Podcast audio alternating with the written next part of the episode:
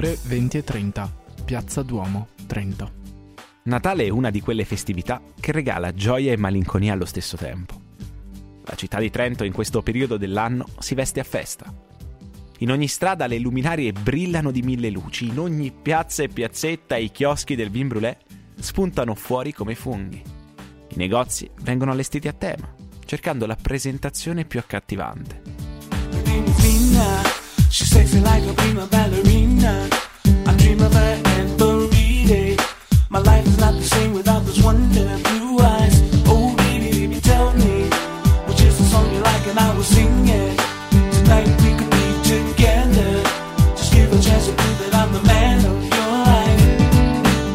Marco adora passeggiare per le vie del centro ed immergersi in questa atmosfera. Si sente un poco immerso nei ricordi e come da piccolo viveva il Natale in famiglia. Un brivido gli corre lungo la schiena. E Marco si stringe nel cappotto. Quella sera aveva scelto una camicia leggera e la giacca elegante che teneva solo per le occasioni speciali. E quella era più di un'occasione speciale, più del solito festeggiare Natale insieme ai ragazzi della radio. Quella sera si poteva dire che fosse l'inizio di una nuova vita per Samba Radio. Si riscuote da quei pensieri e si avvia verso la fermata del bus, lasciando alle spalle gli sguardi stupiti dei bambini di fronte ai giochi di luce di Piazza Duomo.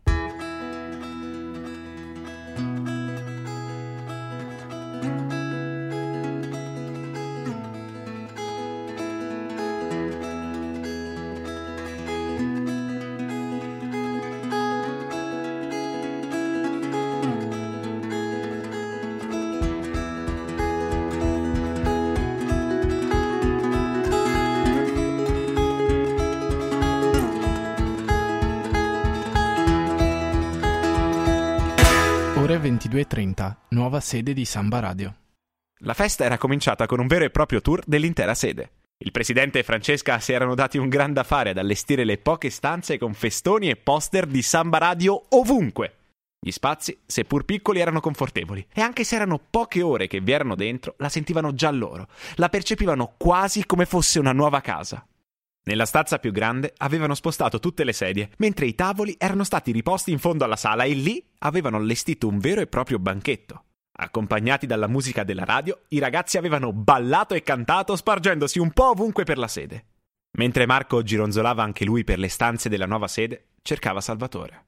Lo trovò al tavolo delle vivande vicino a un ragazzo alto e moro. Lo station manager stava prendendo in giro la direttrice e il ragazzo al suo fianco, dall'accento marcato, gli dava manforte.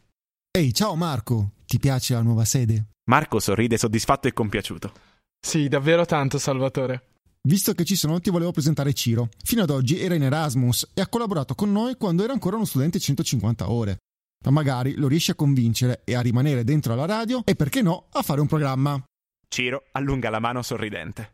La vecchia volpe qui cerca di ingastrare tutti, ma lo sai che avevo già un bellissimo programma. Ecco, su bellissimo avrei qualcosa da ridire. Si intromette la direttrice.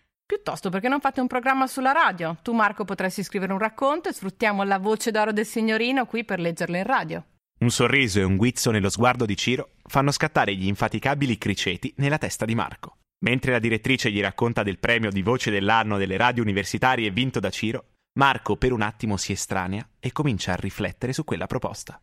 Da scrittore in erba qual è, sa benissimo che le migliori storie sono quelle vere e magari quelle biografiche. E allora perché no? Perché non provare un nuovo format, una nuova avventura? Perché non cominciare una nuova vita? Una vita di radio. Amo la radio perché arriva dalla gente, entra nelle case, ci parla direttamente. Se una radio è libera, ma libera veramente, mi piace ancora di più perché libera la mente.